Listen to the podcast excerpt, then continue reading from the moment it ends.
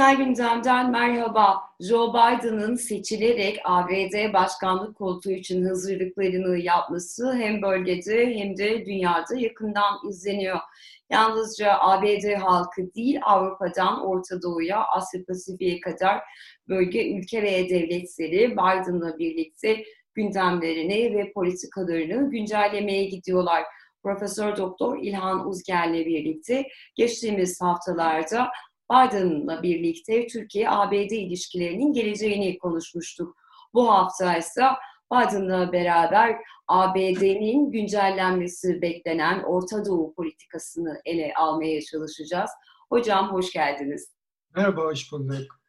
Hocam isterseniz öncelikle şu ana tartışma konularından bir tanesiyle başlayalım. Biden'a geçeceğiz ama ABD'nin Orta Doğu'daki varlığı genelde bazı yorumcular, bazı isimler aslında ABD'nin Orta Doğu'daki varlığında sorunlar yaşadığını ve ABD'nin Orta Doğu'ya dönük bir politikasının da hatta olmadığını söylemeye başladılar.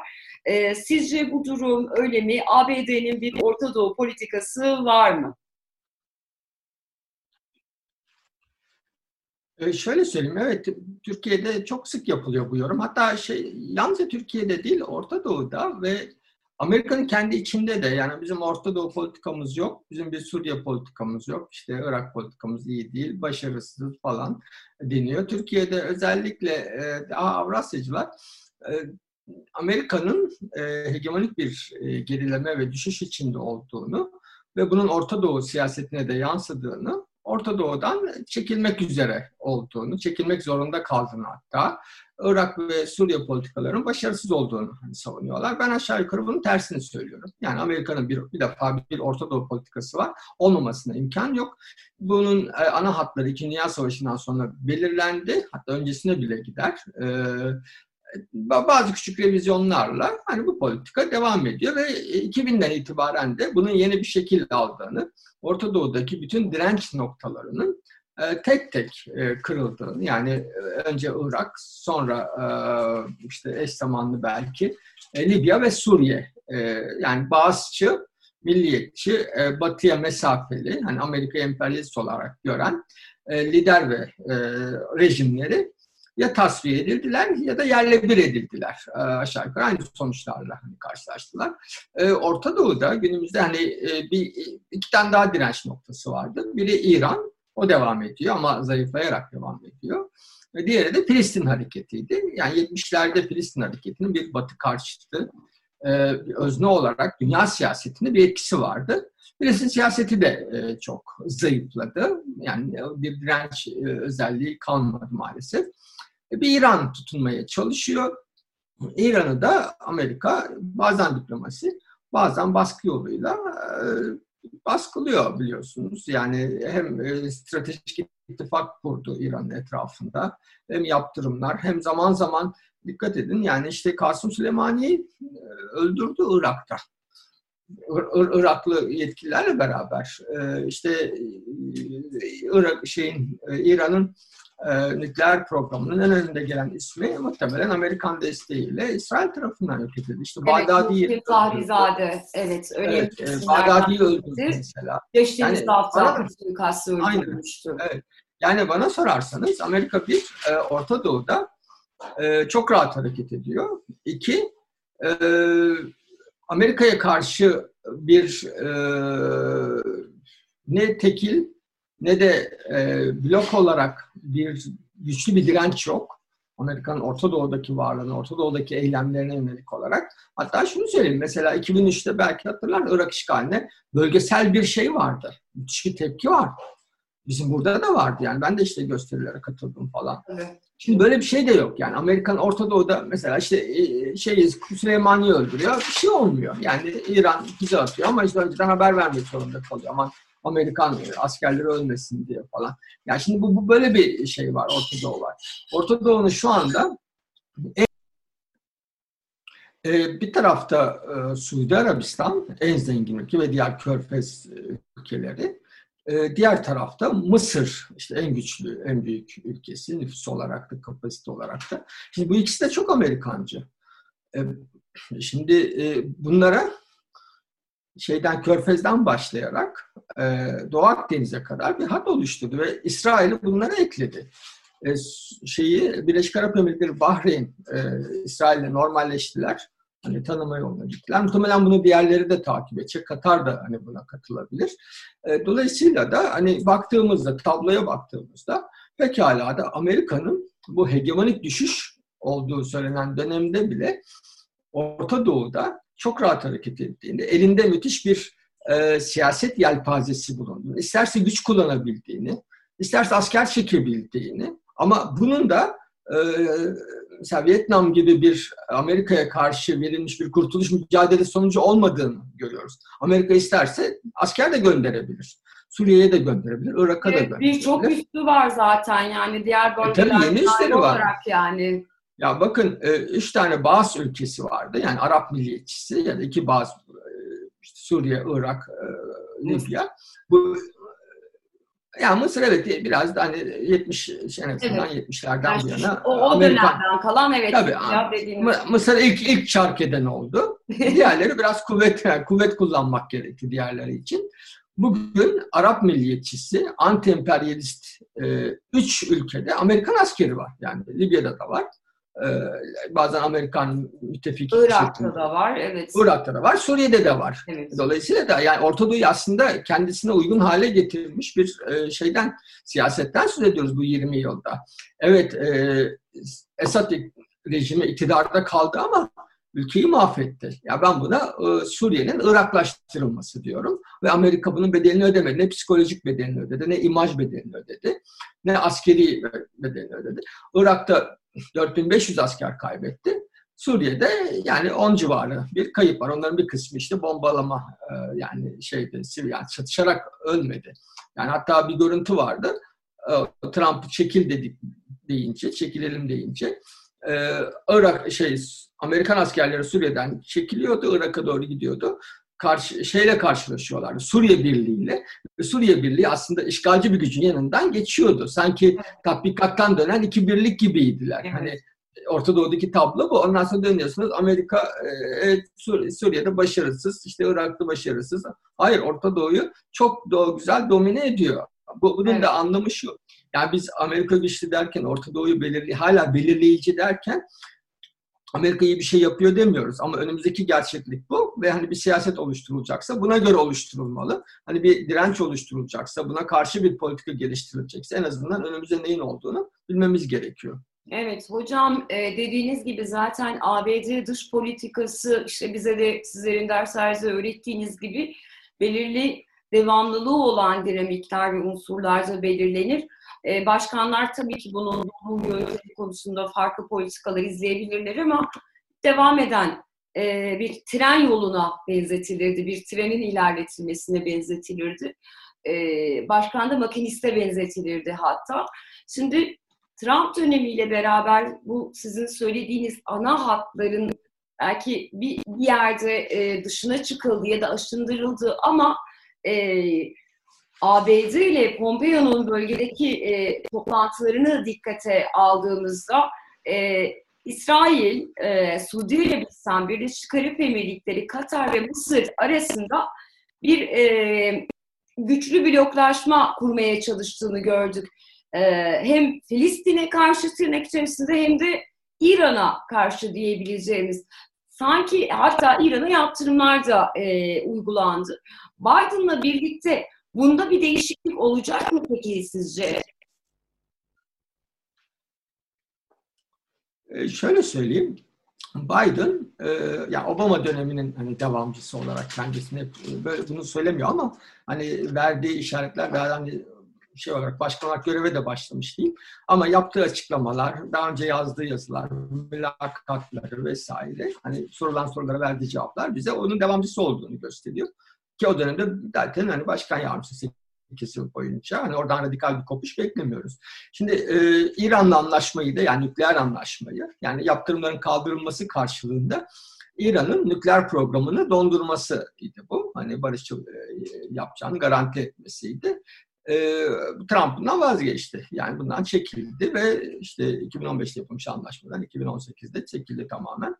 Ve yani İran'da nükleer programına devam etti. Karşısında da ağır yaptırımlar geldi. Şimdi Biden bunu dönüştürebilir. Ama hani şunu söylüyorum ki öyle onun da işaretleri var. Yalnızca nükleer programla sınırlandırmayacak pazarlığı. Yani Lübnan'dan, Suriye'den, Irak'tan ve Yemen'den de elini ayağını çekecekler. Yani İran'ın önüne daha yüksek bir fatura sunacaklar.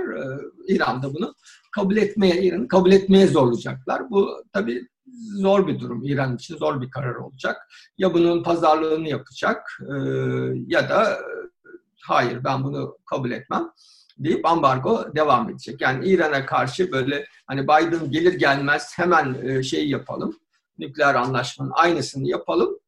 Yaptırımlar kalksın. Bu otomatik olmayacak büyük bir olasılıkla. Evet. Çünkü İsrail'in ve Yahudi lobisinin kazanımları var. Biliyorsun Golan Tepesi'nin ilhak edilmesi, Amerika'nın tanıdığı başkentin Kudüs'e taşınması falan. Buralardan geri adım atılmasını beklemiyoruz. Mümkün değil, mantıklı olmaz. Amerikan siyaset açısından Biden böyle bir işe girişmez. Dolayısıyla da buralarda siyaset İran'la bir pazarlık denemesiyle başlayacak. Benim tahminim Katar'la diğer körfez ülkeleri, Suudi Arabistan ve Birleşik Arap Emirlikleri arasındaki gerilimin Biden tarafından bir şekilde sona erdirilmesini bekliyorum. Yani bunu bir öngörü olarak söyleyeyim. İkincisi de Katar, Türkiye, Suudi Arabistan, Birleşik Arap Emirlikleri, Mısır kutuplaşmasını Biden'ın sona erdirmeye çalışacağını öngörebiliriz. Yani burada bir ilk adımı bunun muhtemelen Katar ve Suudi Arabistan. Yani bu zaten bir aşiret kan davası gibi bir şeydi. Yapay bir süreç aslında. Bunun halledileceğini, ikinci aşamada da Türkiye'nin de bu bloğa dahil edileceği, böylelikle İran üzerindeki baskının Türkiye'den de isteneceği. Yani İran karşısında daha eğer anlaşma olmazsa ve olursa da İran karşıtlığının güçlü olmasını isteyecekler. Buradan pazarlık yapmaya başlayacaklar.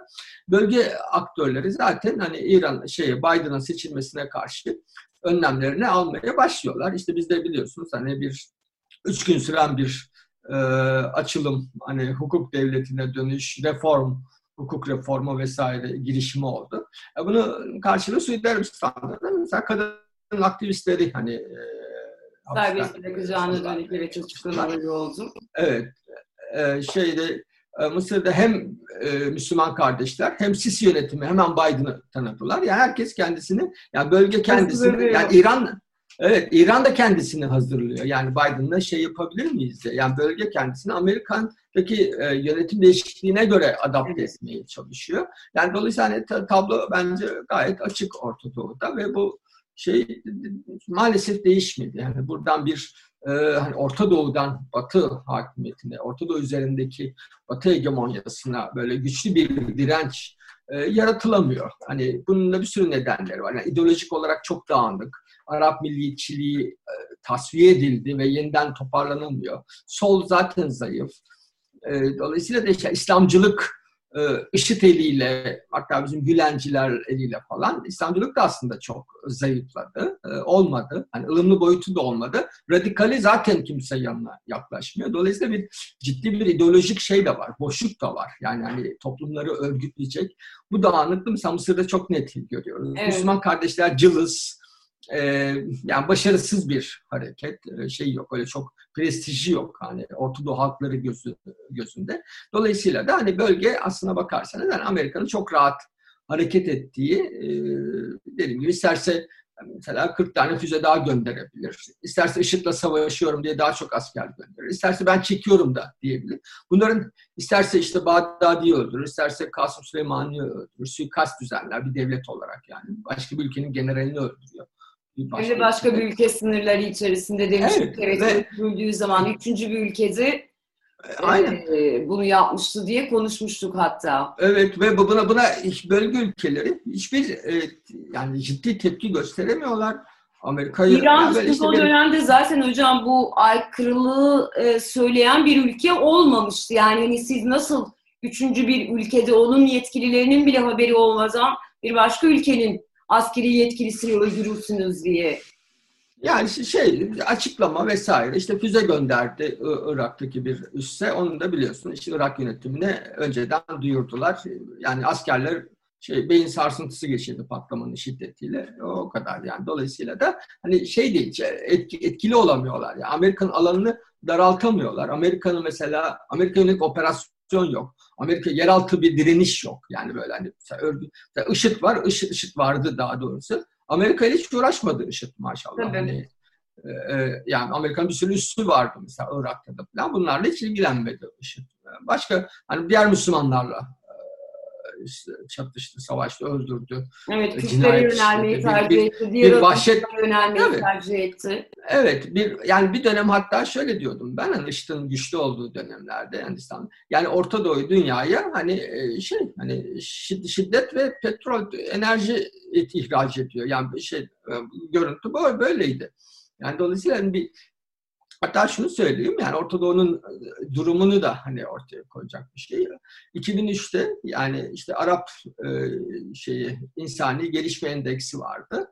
Ya oradaki bütün veriler çok kötüydü. Yani işte kişi başı gelir olsun, eğitim düzeyleri, iş, sağlık imkanlarına ulaşma, kadın statüsü çok çok fazla yol alınamadı yani 17 yıl sonra baktığınızda.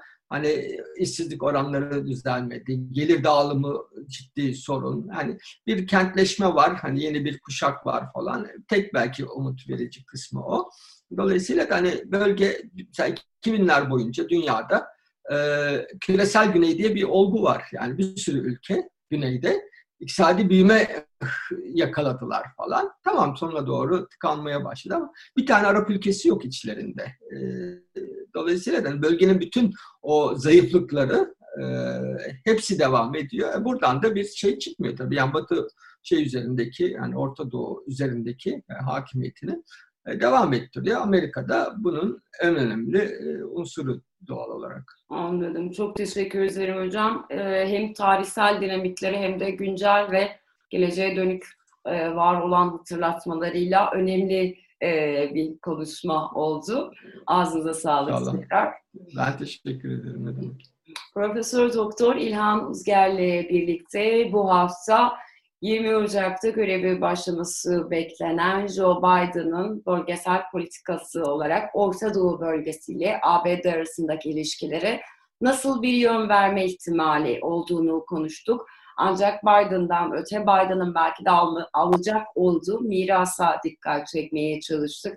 Trump dönemindeki politikalar, ülkelerin bulanıkları, ülkeler arasındaki ittifaklar ve anlaşmazlıklar, İran'ın durumu, İsrail'in durumu, IŞİD'in ne olacağı, Biden'ın önünde ve ciddi de soru işaretleri barındıran unsurlar olarak görünüyor. Devletler burada adeta Biden'a dönük bir hazırlık içerisindeler. Bakalım Biden'ın ajandasında ne olacak? Bizi izlediğiniz için teşekkür ederiz. Hoşça kalın.